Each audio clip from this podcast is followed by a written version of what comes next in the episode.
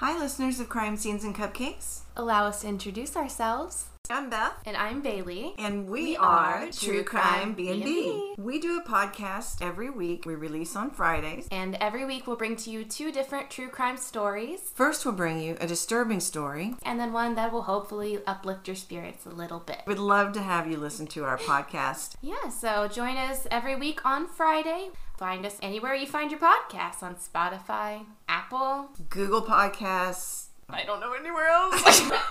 And also, you can find us on Instagram, Twitter, or Facebook at True Crime B&B. Did we even mention that we're mom and daughter? No? Bye. I hope you join our crime family. Bye. Bye.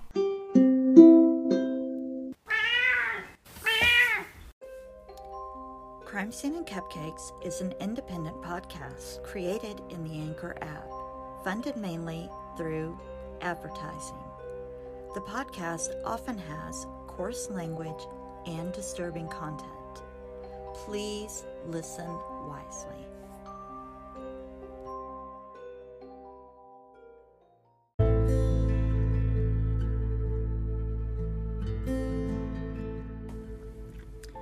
Hey guys, it's Marianne, Dogball Baker, True Crime Podcast Maker, and I want to start this podcast off by saying I am so sorry if there were any of my tens of listeners that I left hanging.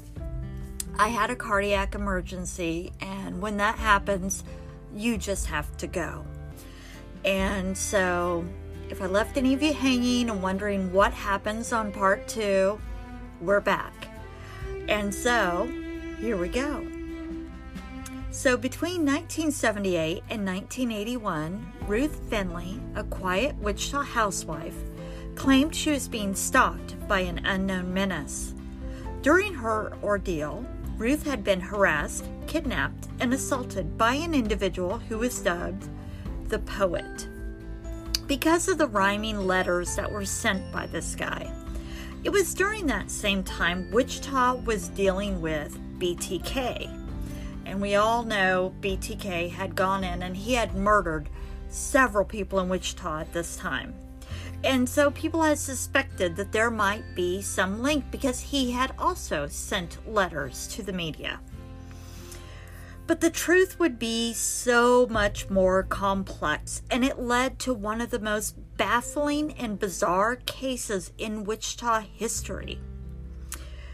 So, the last episode had ended with Ruth escaping the poet and some suspicion around the police station that she might know more than she's letting on. And I just want to remind people as well that the Stranger Things production company does plan on doing they they've done a thing with Netflix and they plan on putting out either um, a series or a movie. I'm not or a documentary. I'm not quite sure how they're putting this together. And I have read a little bit of what they're doing. And it is a little bit more of a Hollywood version of the Ruth Finley story. So I wanted to give you a little bit more of the real version of Ruth Finley's story taken from the Eagle Beacon newspaper and written by Fred Mann.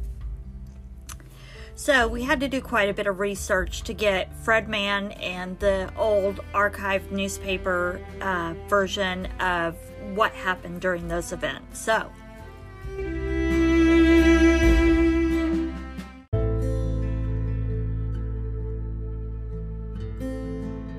So after she had been reported being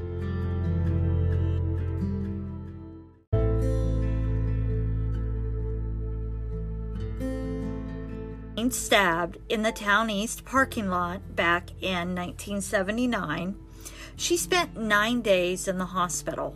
And the day she's released is when she was no longer alone. She is provided with 24 hour protection. And then that September, Ed comes up with an idea. He contacts the newspaper and says, I want to run an ad in the classified section of the Eagle Beacon. And that ad read Poet, tell me what I owe you, RSF. So the local reporters were like, ha, we know what this is about. that's the poet. And that is how the poet got the moniker, the nickname. And so it started getting passed around. And um, so that became like a constant communication where BTK had communicated here and there with media um, a, a little bit more at times. It's amazing how many times the poet communicated through the press. So, the poet communicated back with Ed through the classified and said, To RSF, the price of my service to stay alive can now be settled at five. But he never really shared any personal information. To the poet, it seemed, you know, this is a game, and he also called Ruth the seventh and the hardest to find. Again, just making people think, is this BTK or not? So then in October, the Eagle Beacon revealed that the poet had been sending the newspaper taunting letters for the past six months. And one of them had said, um, If any had a brain, no one would have pain. Good or evil, my secret shall not be known. I unnoticed go my way. I may just prosper for one day. And bear with me, the spelling is just absolutely atrocious. Um, the poet wrote in an apparent reference to BTK, he warned, Make sure you don't confuse the executioners again. So the paper also printed another composite sketch of the poet, resulting in 25 calls from people across Wichita who said they had either seen or they knew the guy or he's a neighbor. I mean, just how it goes is everybody knows somebody who looks like that. So, even kind of eclipsing all the news about BTK. So, because all the public's outpouring, the police are doubling their efforts and they're just looking through their files on any kidnappings, anybody's being stabbed, are there any similar cases? They also surrounded Ruth with undercover officers whenever she went out. They wired her for sound. I mean, it was just everybody's working overtime. But it also seemed no matter how much they were working, the poet constantly seemed to be around. Um, one morning, Ruth found a letter from the poet on her front porch. And it was interesting because they would always find things, but nobody had heard anything. We always have people around, but nobody seems to hear anything. So, with no leads, the police decide to try hypnosis, setting up two sessions between Ruth and Dr. Schrag, a Wichita psychologist and police consultant who had worked on the BTK case. So, Ruth found the experience of being hypnotized, she actually said it was very calming. And there was a few times she became agitated and continued to yell that she wanted out of the car. Um, there wasn't really a lot of details about the poet or that they were able to get any things out of it. But Dr. Schrag had stated it's likely that the poet um, has had psychological treatment or has been in a state institution, and that the poet's letters showed signs of high intelligence. So in January of 1980, Ruth's case was taken over by Captain Mike Hill because uh, uh, was promoted to vice in organized crime. Now, Drowatzky and his wife, they had gotten incredibly close with Ruth and Ed over the previous two years. And the couples had frequently gone out together, they've socialized, so they have become incredibly close through this ordeal.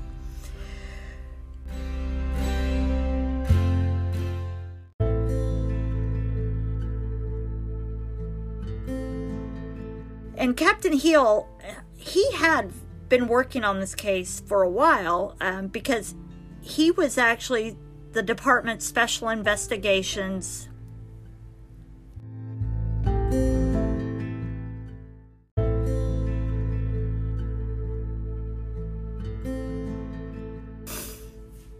Now, Captain Hill had taken over the department's special investigations section the previous year.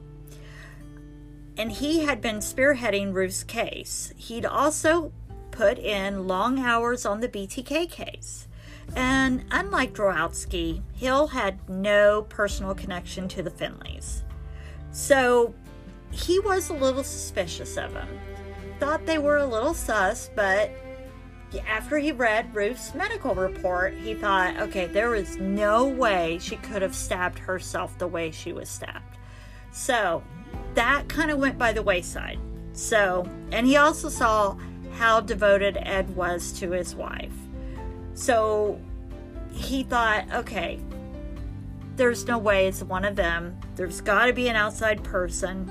So he went back, nope, that's not it.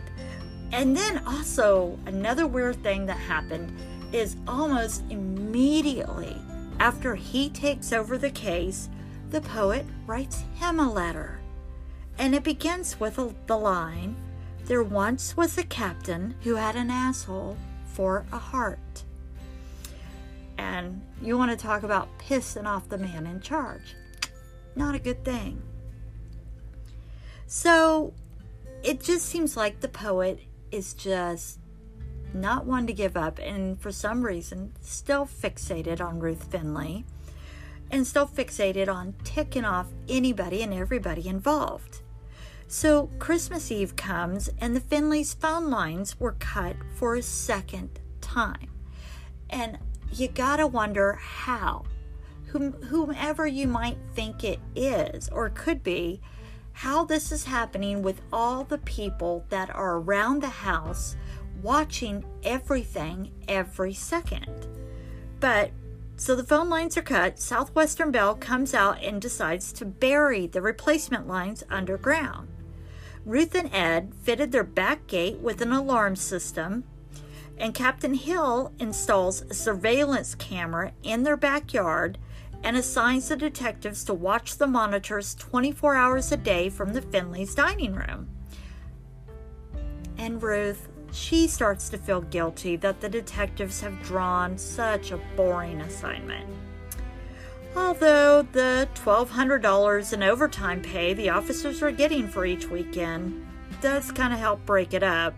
But so she keeps making like all these homemade treats for them and then for entertainment purposes only, she likes to read them letters of the poet. So, the letters that the poet writes, she likes to read to people like she did at Christmas the previous year.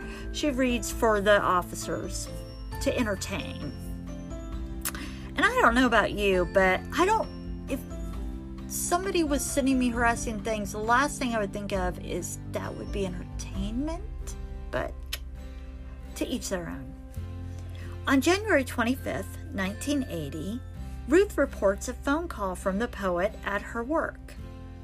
Remember, she is at a security job behind a very strong door with little people where nobody can get to her, and the poet calls her. And he tells her that he has left her a surprise in her office lobby. When the detectives arrive, they find a 12 inch butcher knife wrapped in a red bandana in the lobby's phone booth. Now, two witnesses report that they saw a man at the phone booth who resembled a police sketch of the poet. There was also a poem Shut your eyes and think of the 12 inch blade. Will you remember the hole it made? Dream of me and obey my commands. Think of me with a knife in my hands. So now the frequency of the poet's letters they increase even more. So for the following weeks, on February 19th, he sends her a chilling Valentine's Day message with a strip of red bandana that was included in the envelope, which is his signature, with a letter and Ed begins to start driving Ruth to and from work every day as a measure of protection. And the police are just becoming frustrated. They've investigated over 300 people and they have not found one plausible suspect. And they are sick and tired of playing this passive role. They are tired of just waiting for this guy to make the move and they're doing nothing. So they decide they're going to be more active. So they put Ruth in a bulletproof vest and surround her with some female detectives and tell her to start taking her lunch out and see if they can draw him, the poet, to come out and come after Ruth. So they're going to use her as bait.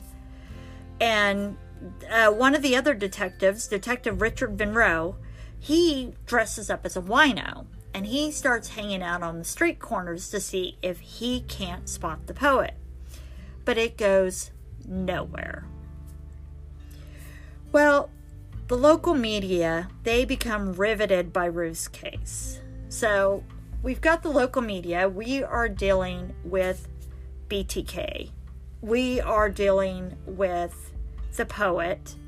And as I had mentioned before, we had a random guy who was trying to abduct women, but because we've got this case, it's really taking up more media attention so the other case didn't get the attention it deserved. Mary Krepper's death and homicide did not get the attention, and it is still unsolved. So we have that going on. And on the 4th of July, the story ends up breaking nationally with a detailed and remarkably accurate story in a publication the National Choir, Enquirer. Now, I don't ever think I've ever really heard remarkably accurate and the National Enquirer used in the same sentence. But there you go, folks. And the title of it was She's a Living Nightmare, the Victim of a Crazed Tormentor. It included an interview with Captain Hill, and apparently, Ruth's story just it didn't need any exaggeration. It didn't need them to make up anything because it was just crazy enough in itself. So then the poet decides to just start messing with Wichita businesses and sends out more than 50 letters in a six month period. One letter told a local mortuary to contact Ruth for about its services, saying she would be requiring them soon. Letters to the gas and electric company instructing them to turn off the Finley's utilities. The health department was told that Ruth was spreading venereal disease. A construction company was solicited to tear up the Finley's driveway. The DMV was asked to confiscate Ruth's license because she was hazardous and dangerous driving habits. Ruth's bank was ordered to transfer all of her money, and a local florist received a $5 bill with the request that one black flower be sent to Ruth. So, just constant craziness that is involving everyone in town. So you now have everyone involved in your business. You're in the paper all the time. You've got every business is knowing everything. You've got police over. It's just a circus. So, still seeking a break in the case, the police are becoming creative. And they decide to install a camera in a birdhouse in the Finley's backyard.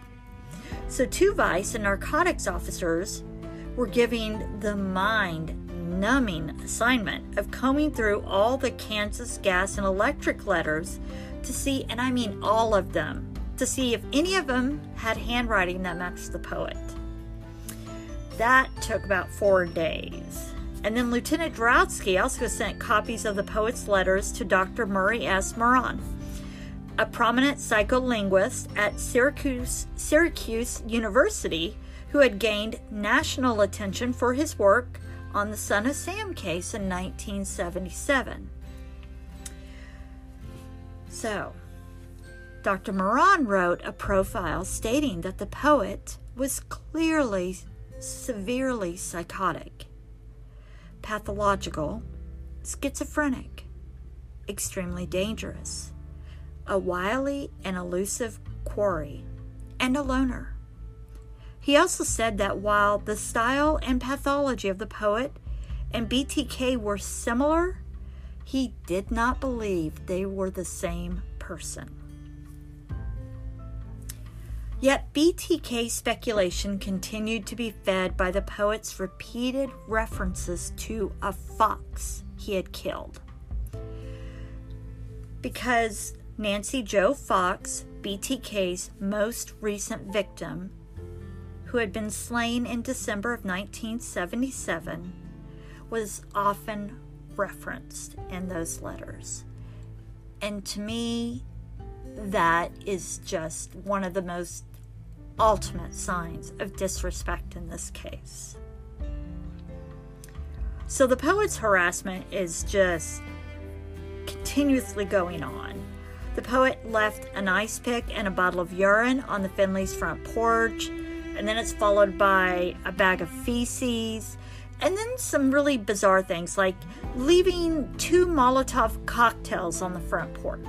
Not throwing them, putting them all together, and then just leaving them on the front porch.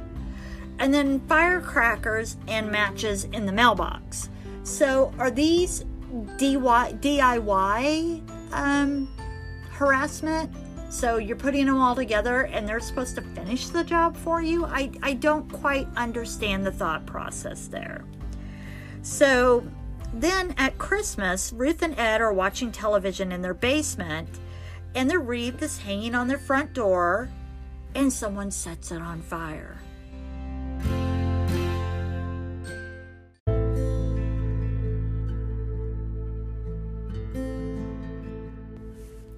So, despite the hundred hours of diligent police work, surveillance, and all of this going on,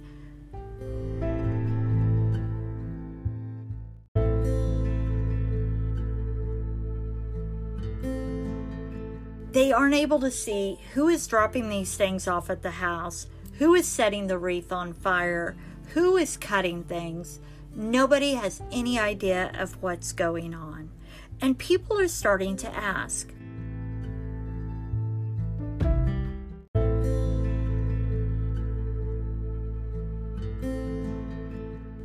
Now that it's come around to the spring of 1981, they're going to the police chief Richard LaMunyon and asking, What the hell's going on in Wichita? You have serial killer BTK. You have the poet who is basically harassing this person and doing all these crazy things in your town, writing these letters to the press, and you guys are getting nowhere. What the hell is happening in Wichita? And up until that time, Richard LaMunyon had always said, I have full faith in my detectives. They are doing their jobs. Let them do their jobs, and he has kept himself removed. But then on Friday, September 4th, 1981, there's an update in the poet case. A new letter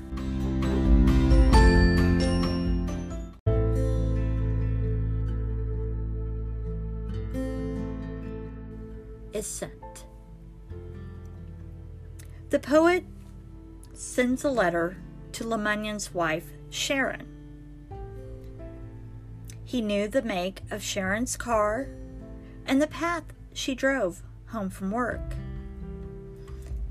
Angry and offended, LaMunyon decided the time had come to step away from his preferred administrative role and he decided to take a personal interest in the case. So that evening, LaMunyon took the case files and he spent the weekend poring over every document, every incident, making notes, and by the time he finished, he said that he knew the identity of the poet. So then on Friday, September 11th, LaMunyon called a meeting of 16 of his officers in a windowless basement room at the county courthouse. The civil preparedness room had been specifically designed to keep city officials safe in case of natural disaster, and that's where LaMunyon wanted to have the meeting in order to keep it confidential. Now, LaMunyon is not one for drama or formalities. He takes a seat at the head of the table and he says, The poet is Ruth Finley herself.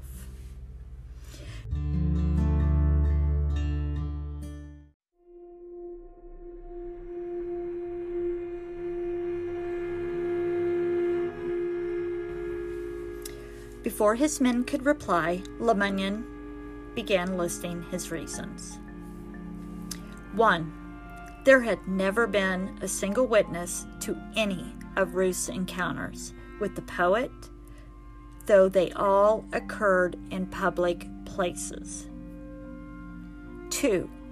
The Finleys lived on a dead end street with little traffic, yet none of the neighbors or station police officers ever spotted the poet, nor were there any footprints ever discovered.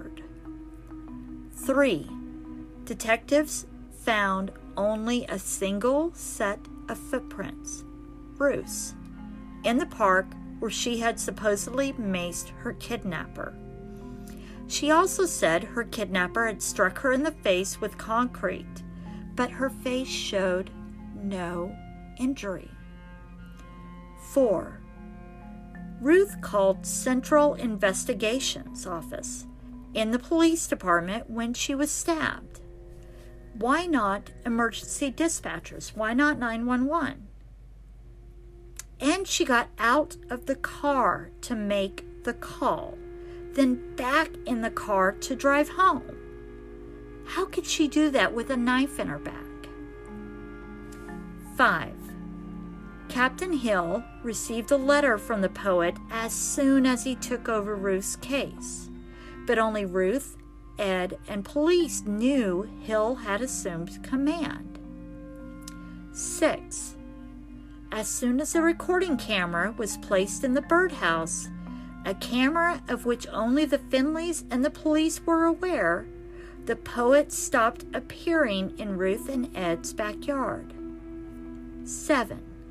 The poet's messages to Ed in the Eagle Beacon's classified section stopped whenever the Finleys were on vacation and resumed as soon as they returned. Ruth is the only suspect that made any sense. Unless, of course, it's Ed. But LaMunyon didn't think it was. The detectives, of course, because of their friendship and their emotional relationships with Ruth, just couldn't believe it. Ruth was too kind, too gentle, too modest, too normal to suspect such outrageous behavior. The question of whether Ruth was genuinely crazy or just conniving remained to be answered.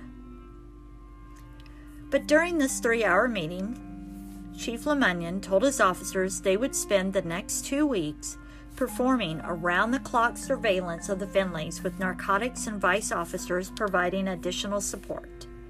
The officers would work 12 hour shifts. A van situated at the service station in Eastgate Mall Shopping Center, two blocks from the Finley's house, would serve as a command center. LaMunyon warned his men not to breathe a word of the surveillance to anyone, including their spouses. He said if the media received any tips, he would fire every person in the room. And that had to be incredibly difficult, especially for Lieutenant Dorowski, who had become such close friends with Ruth and her husband. Now, after the meeting, LaMunyon, for the sake of procedure, again asked Dr. Schrag if Ruth could be the poet.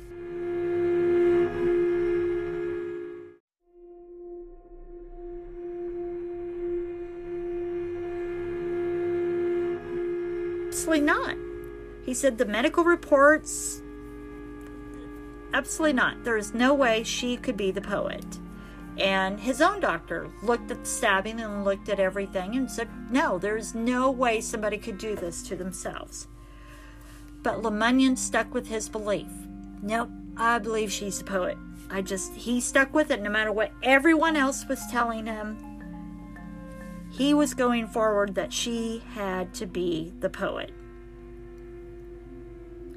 So they start watching them, and three days later, they get their first break. They see them. Ed is driving her to a mailbox. They have a police helicopter above, and they see them mailing letters. And as soon as they mail them, they get the police, they get a squad car to come, and they grab those letters, and they see that there's some bills, some personal letters, but then they also find some letters from the poet. But at that time, it was like, okay, well, maybe somebody else had come after that. So they're like, okay, we, we need to make sure, we have to make absolutely 100% sure this is her. So several days later, on Saturday, September 26th, the Finleys returned to Eastgate Mall mailbox at 415 and detectives start taking photographs as Ruth's arm extends out the passenger window and dropped letters in the slot. As soon as Ed drives away, an undercover police car pulls in front of the mailbox to block anyone else from accessing it. They popped the hood and pretended they had engine trouble, and the postal inspectors called and they retrieved the mail and they went to the four letters on top. And on top was a utility company bill, a payment to J.C. Penney's, a personal letter, and a poet letter addressed to Ruth, stating, No dumbass bitch will get the fucking law to get me. When the detectives had finished, the Postal Service resealed the envelopes, delivered the letters on to Ruth and Ed. The two bills were sent to their destinations, where the police then retrieved them in order to establish a chain of evidence.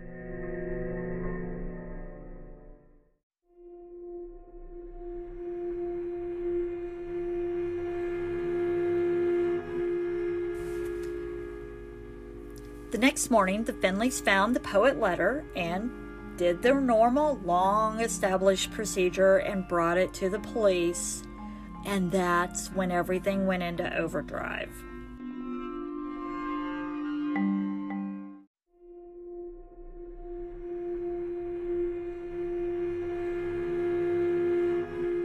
post office and pored through thousands of envelopes at the other businesses to which the Finleys had mailed their payments, looking for a match with Ruth's handwriting and just looking everywhere they could. They also went to Ruth's boss and started searching through her office at the phone company, but at the same time, trying not to tip their hand to her. So they're going through her office and they find um, a poet handwriting book, a torn carbon paper, a red bandana, a, a Big Chief tablet paper. I mean, there's just, they find paper, to, uh, torn paper in the trash with the poet's handwriting on it. So they are getting so much evidence. And then on Monday, September 28th, the police began the process of obtaining search warrants for the Finley's house. And although the police were now certain that Ruth was the poet, they really had that not that perfect evidence to tie her to those letters. The evidence that they felt like they needed to make sure those charges stuck. Then on Wednesday after that, Chief LaMunyon and his wife Sharon returned from a police convention in New Orleans to find another poet letter waiting for Sharon in their mailbox. The letter had been mailed from Southwestern Bell on Friday, one day before police began monitoring the mailbox in the company's lobby. The lower half of the page was torn. The next day, microscopic fracture analysis proved that the bottom of the letter perfectly matched a ripped piece of paper found in Ruth's office trash. Analysis also showed the stamps on the envelopes retrieved from the businesses where Ruth and Ed had sent their bills came from the same cardboard container as a stamp on the poet's recent letter to Ruth. With the investigation complete, the only question that remained was whether Ed Finley had been involved or not.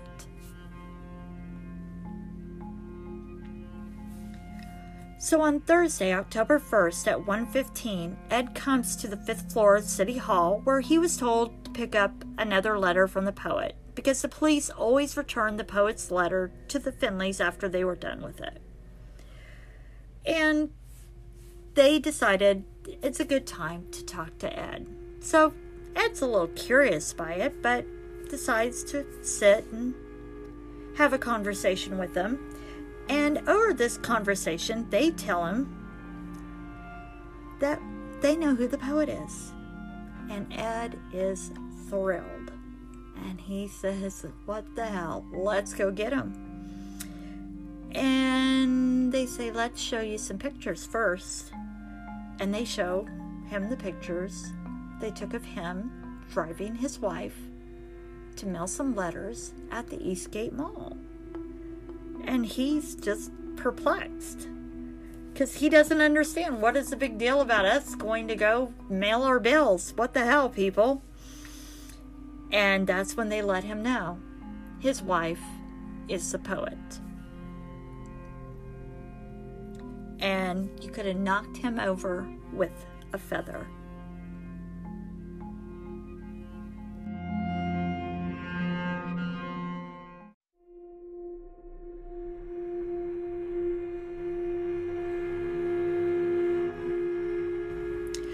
So Ed has found out that his wife is the poet, and he has agreed to take a polygraph to rule out the fact that he has had any knowledge or anything to do with it. He takes the polygraph.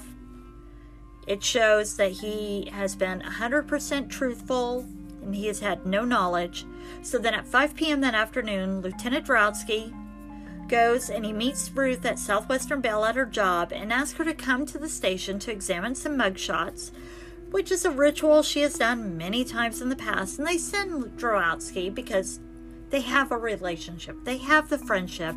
They want to keep her in a calm mood because they don't know what she what is going on with her. Why does this person do what she does?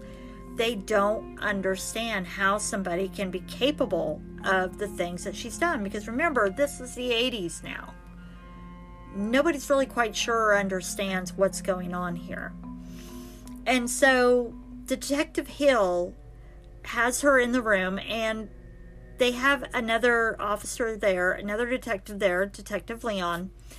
And they begin asking her just the normal questions about the poet case, which Ruth, for some reason, either becomes empowered or she just enjoys talking and running people through the case. And so she's going through the case again, just bringing them up to speed and telling them things about it. And that's when Detective Hill interrupts her and tells him he knows everything. And she is denying it. She begins denying it over and over and over, and he's lining the truth up in front of her. He lines the pictures, he lines the letters, he lines out all the evidence. And they go from playing good cop, bad cop, they go from being, you know, you're ill, you need help, to, well, you're just a liar. You're, you're just a horrible. So the narrative goes back and forth. And Ruth just, her answers continuously are, I don't know. But she finally does walk through what she did. She tells them about taking the bus to Twin Lakes and leaving her shoes and leaving her sweater. She talks about stabbing herself. She talks about leaving the butcher knife. She talks about these things, but when she's asked why, the answer is I don't know.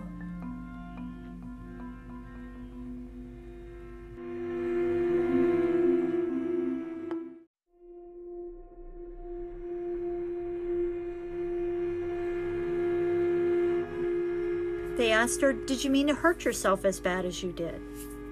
I don't know.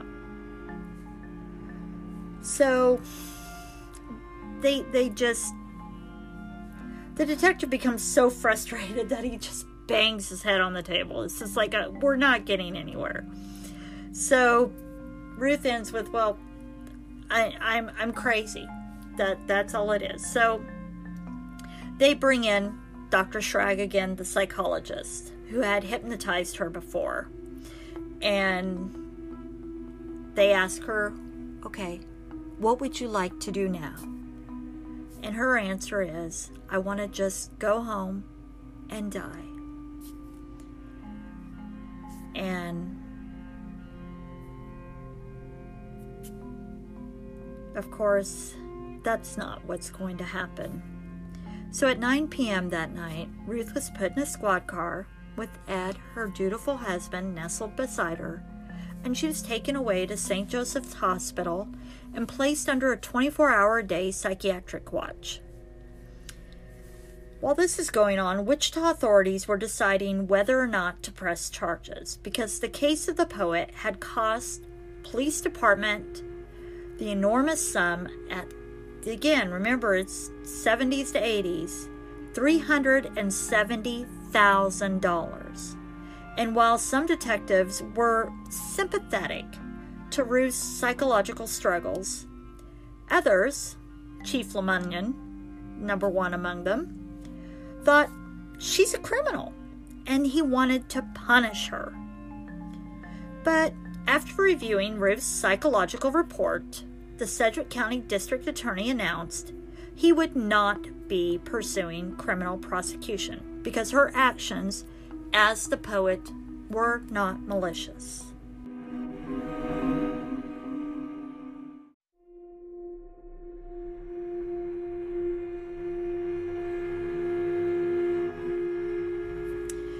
Now, I wanted to address that for just a moment of saying that her actions were not malicious.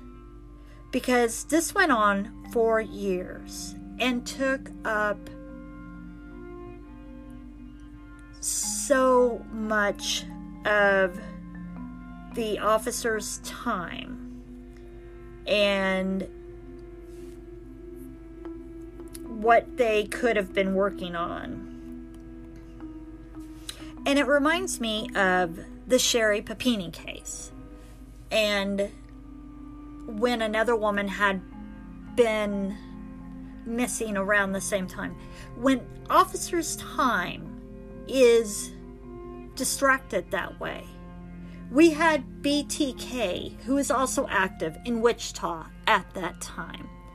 We had Mary Crupper, eh, who was missing at that time and then found murdered. Her case is still unsolved.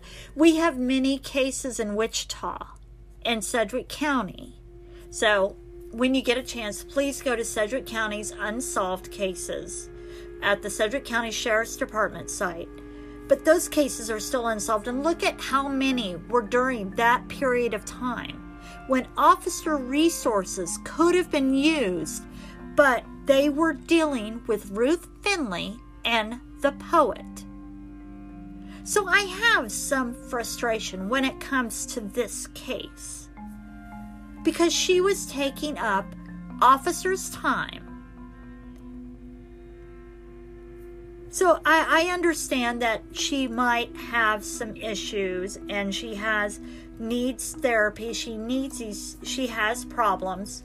I get that, and, and I'm not here to judge, and I, I do think there are some horrible things, other things going on here, but to say there was no maliciousness at play here, I, I gotta disagree.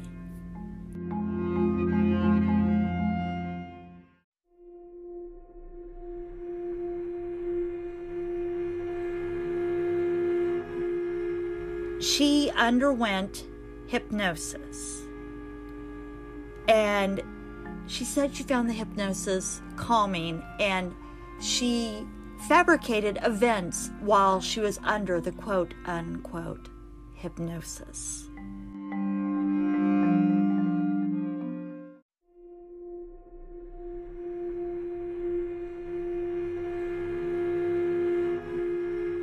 I, do disagree with that point on this case because I think that there were several other victims in this case that did not get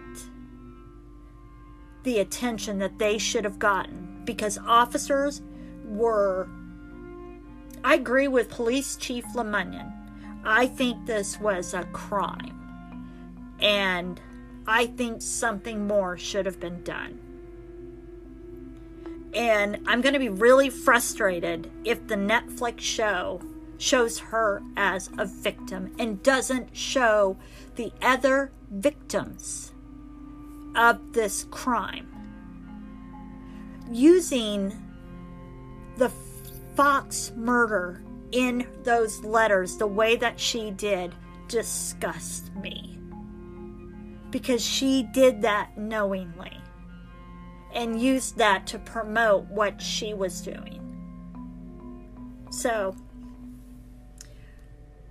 I have some very personal feelings on this case, and I know we're we're typically not supposed to and not have that, but as somebody who has a friend who has an unsolved case here in Wichita, and throughout the way, I have had some amazing people who have reached out to me who have friends and family who have unsolved cases here in Wichita. And it amazes me how many of those cases are from the 70s and 80s. And then you see this case, and you see how many officers were devoted to this case, how much money had been used in this case, how can you not be offended if you had somebody you loved that was lost during this time period? How can you not see this case as a slap in the face? So I'm sorry if I'm not going to be one of those that talks about this case and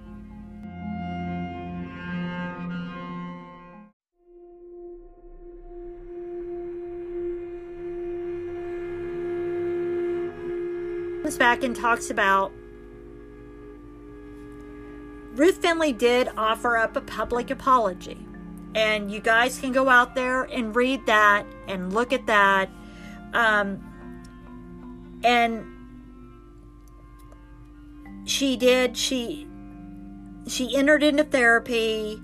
Um, she went to see psychoanalysis with Dr. Pickens and, you know, Dr. Pickens had brought up a lot of trauma that she suffered as a child.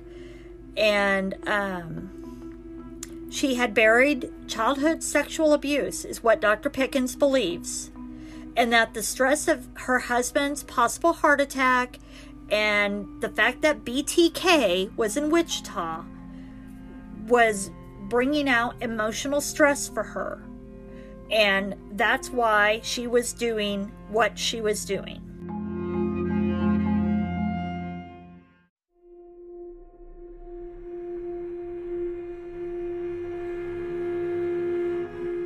Attack had been real. Now, Chief LaMunyon maintains he doesn't really quite believe her story.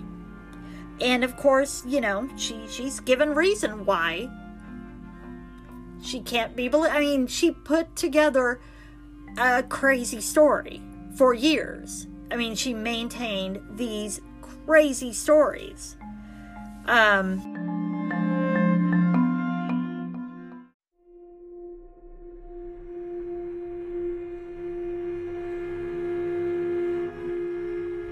her husband stuck by her and he stayed with her. Um, she lost some friends through everything and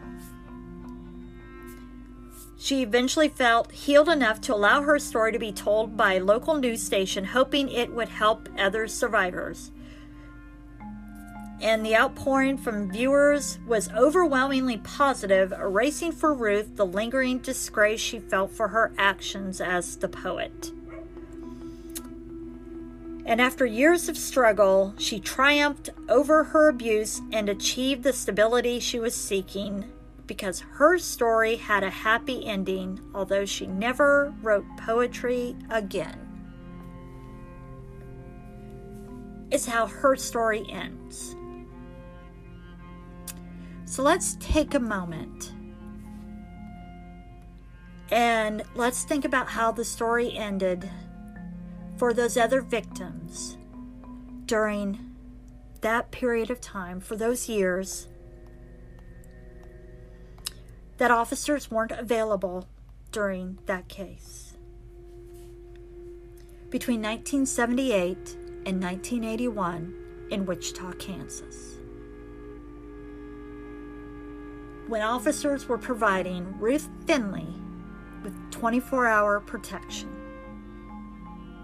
Because I'm sure Netflix and the Stranger Things production company is going to make sure it's a happy story. I really, really hope that they touch on the lives lost, the cases that are still unsolved, because those are still there. The manpower that was lost. Mary Krupper's case, if you look at the Eagle Beacon, during that time period, her case was a sliver in the newspaper. Her death is a small sliver in the paper. And I know my dog is barking in the background and I should stop talking and wait and re record, but I am so damn angry. I don't want to stop.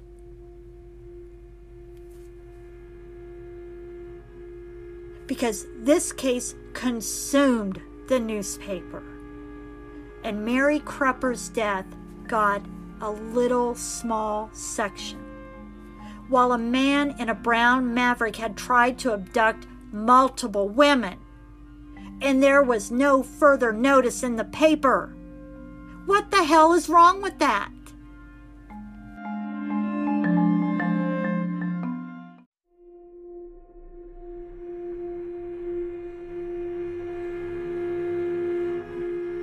We're going to cover the Mary Krupper case here in a couple of days, actually, because I can't hold on to this anger any longer. I'm just. It's an unsolved case here in Wichita. And as I was reading it, I just felt so much for her and her family. It ripped my heart out.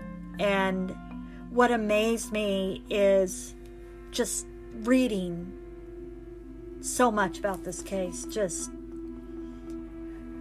and then reading how it coincided with the Ruth Finley case because the picture, the composite she drew, kind of came across pretty close to the composite in the Mary Krupper case. Um, there, there were just some similarities. It seemed like Ruth Finley borrowed a lot of her ideas from BTK, from Mary Krupper's murder. I mean, she borrowed from the pain others were feeling.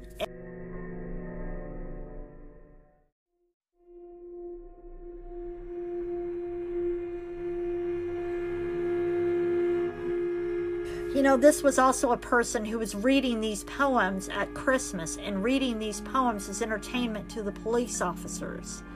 So.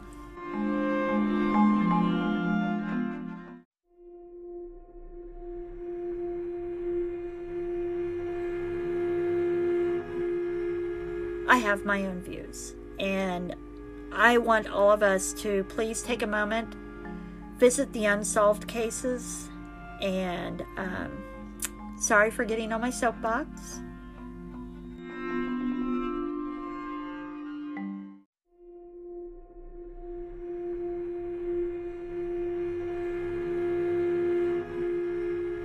True crime podcast makers have feelings too, and mine is strongest when it comes to these unsolved cases. Families and friends who don't have closure.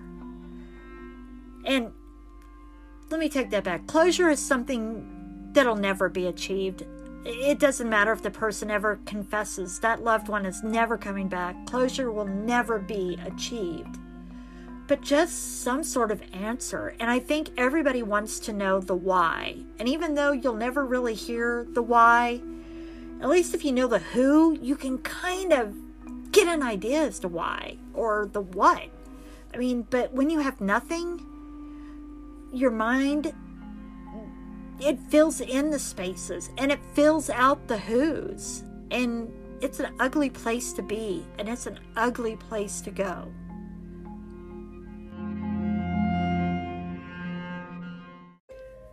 Thanks for listening, guys. We should be back tomorrow with the Mary Crepper case, but I do have another heart test tomorrow morning, so it may not be out till Wednesday. So I would definitely say look for the Mary Crepper case on Wednesday at Crime Scene and Cupcakes. If you haven't already, please follow us on Instagram and Twitter. And I look forward to seeing what you guys thought about my thoughts on the Ruth Finley poet case. See if you agree with me or disagree. I look forward to the debate. Thanks a lot.